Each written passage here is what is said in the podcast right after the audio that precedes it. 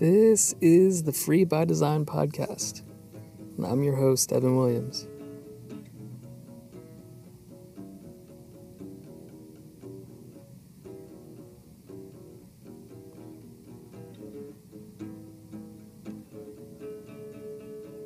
All right, welcome back. This is episode 51, and it's really nice to be talking on the podcast again. It's been a little bit of time. I had mentioned on the last episode, episode 50, that I was going to be moving away from a weekly frequency and moving towards a monthly frequency. I know you would think that's like every 4 weeks, but I know it's probably been a little longer than that, and honestly, the time away was nice. You know, I started focusing on things that I really enjoy doing.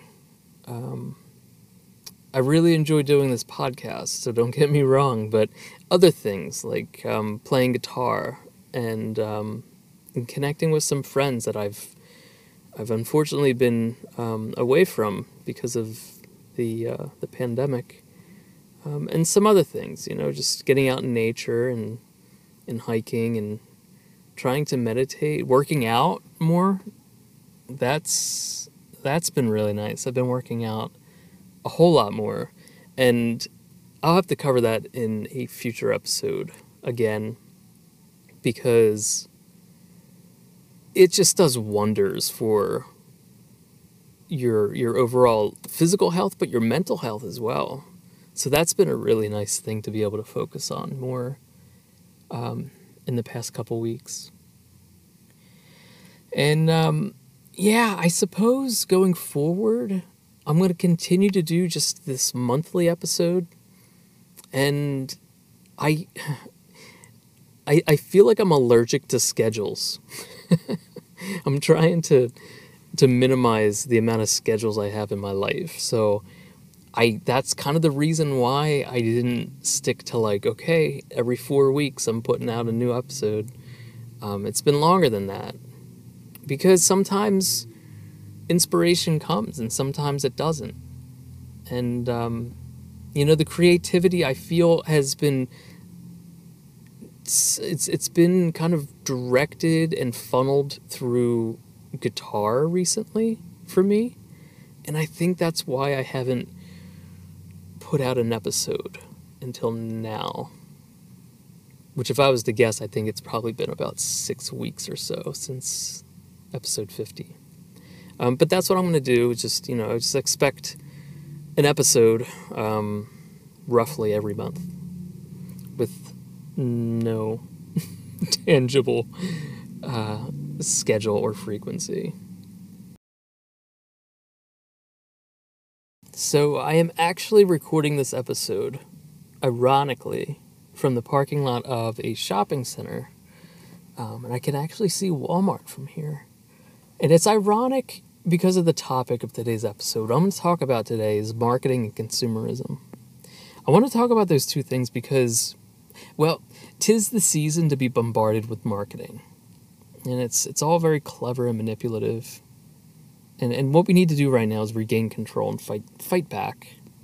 We need to employ self-control and willpower around this time of year, especially this time of year. We should be doing that all year round, but especially right now. We need to define and understand what needs and wants are.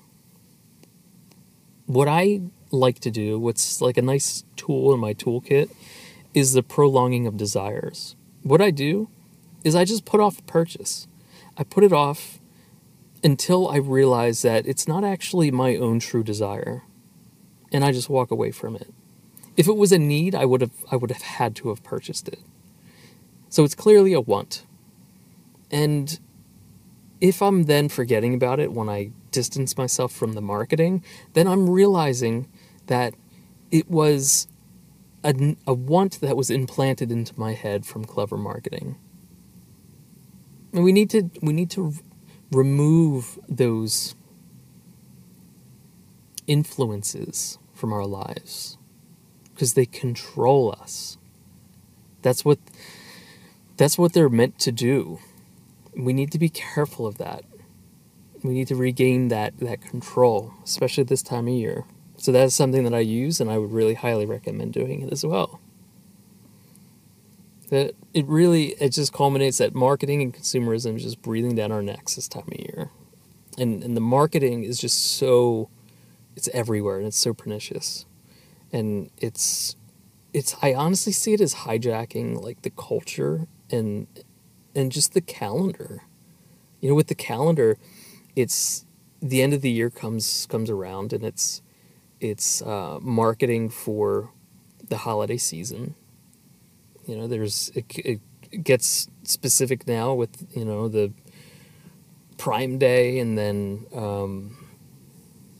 Black Friday, Small Business Saturday, Cyber Monday, and then throughout the year, you know, 4th of July sales, President's Day sales, Columbus Day sales. It's just, they've taken over the calendar. And why? Like, why do we need to see, like, oh, it's Columbus Day, and think, oh, I gotta go buy a mattress? It's not right. This is all just not right. And then, as a side note, there's a lot of guilt that I really just don't understand. Where, like, with the Small Business Saturday, yeah, I would feel bad if somebody loses their business. But I don't feel responsible, and I don't accept guilt. And a lot of times, you know, I've heard on the news that it almost ends up sounding as if it's our duty to go out and spend money to help out these businesses. It's like, well, are they going to help me out? Is there like a John Smith Consumer Day where, you know, all the businesses help out the consumers? I mean, if there is, somebody write in and let me know, because I've missed the memo on that one.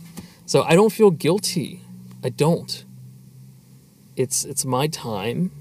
You know, the money is a representation of my time, and I choose to do what I want with it, because I'm very protective of my time on this earth.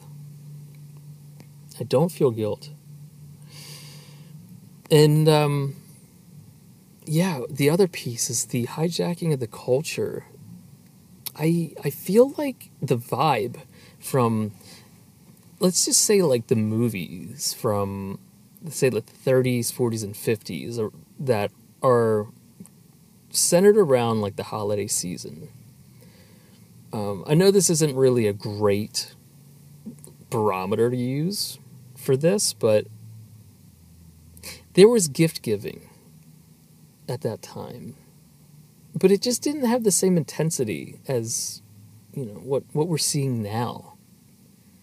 It was more convivial and more about spending time with friends and family and the loved ones. And less about consumption, overconsumption. It seems like things have really ticked up over the years, and it's actually invading, in a way, the culture. Like, it's actually seen as a cultural thing, and that was an incremental change over time, and I feel a lot of that is attributed to the clever, insidious marketing.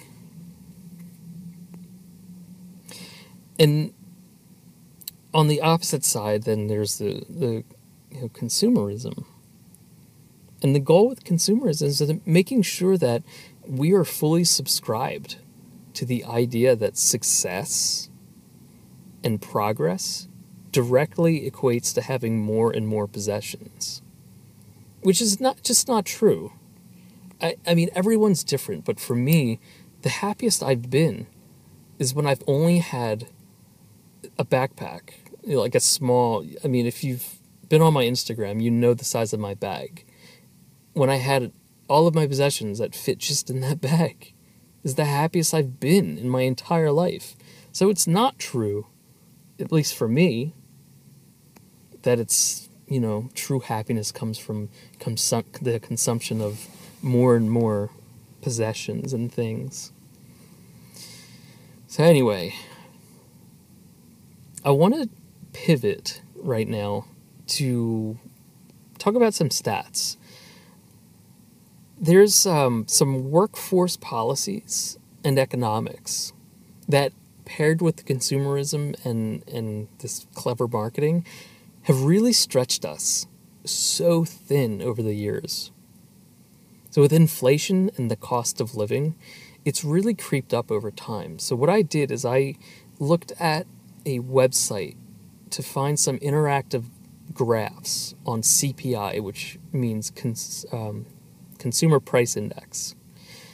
And I specifically focused in on food over time and shelter, because there's other things in there that just might not be pertinent to everyone, like the cost of brand new vehicles.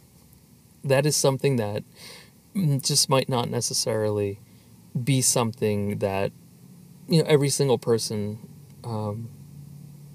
is concerned with, but food and shelter is. So from 2010 to 2020, shelter has gone steadily up over those 10 years. Recently, it's kind of ticked back down a bit, but overall, the trend is consistent increase in the cost of shelter over the years. Food has a similar story, but it's from 2016 to 2020, has a steady, actually it's more than steady, it's a sharp increase from 2016 to 2020. So the cost of food went up sharply during that time. So what I did now, paired with that research, is I dug into the minimum wage in the United States over the same amount of time. Actually, I went back a little further. I went to 1990. And in 1990, the minimum wage was $3.80. 10 years later, in 2000, it was $5.15. And 10 more years, in 2010, it went to $7.25. So this is good. It's increasing.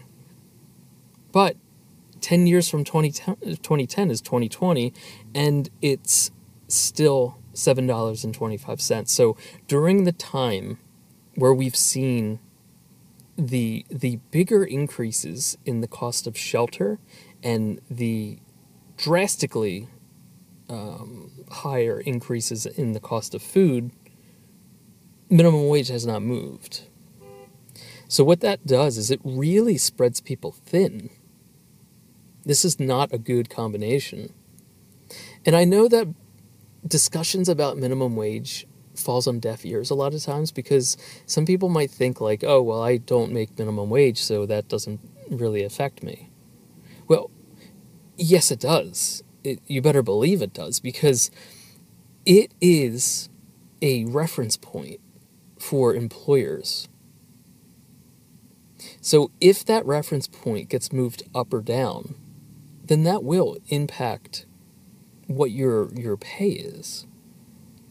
If it's, if that is the starting point, then that there's no arguing that most definitely impacts every salary, every hourly rate that every employee is being paid in the United States. That's a reference point. And even apart from that, it's fellow citizens, fellow citizens that are getting paid minimum wage and are experiencing and having to deal with these increases in shelter costs and food costs. It's just not fair. It's not right. And then on top of that, we're all dealing with the consumerism and marketing.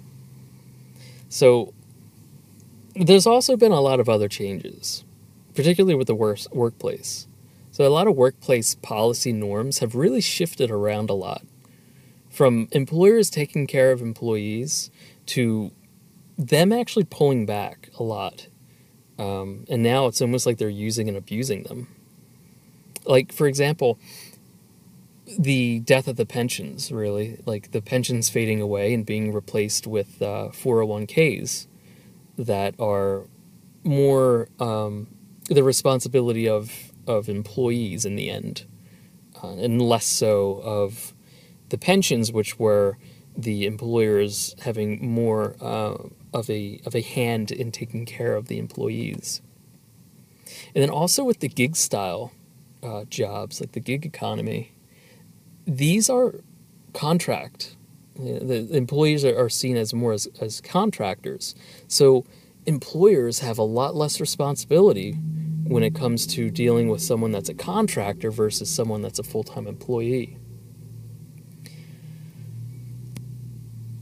So it really just culminates in, you know, no one really looking after you and me.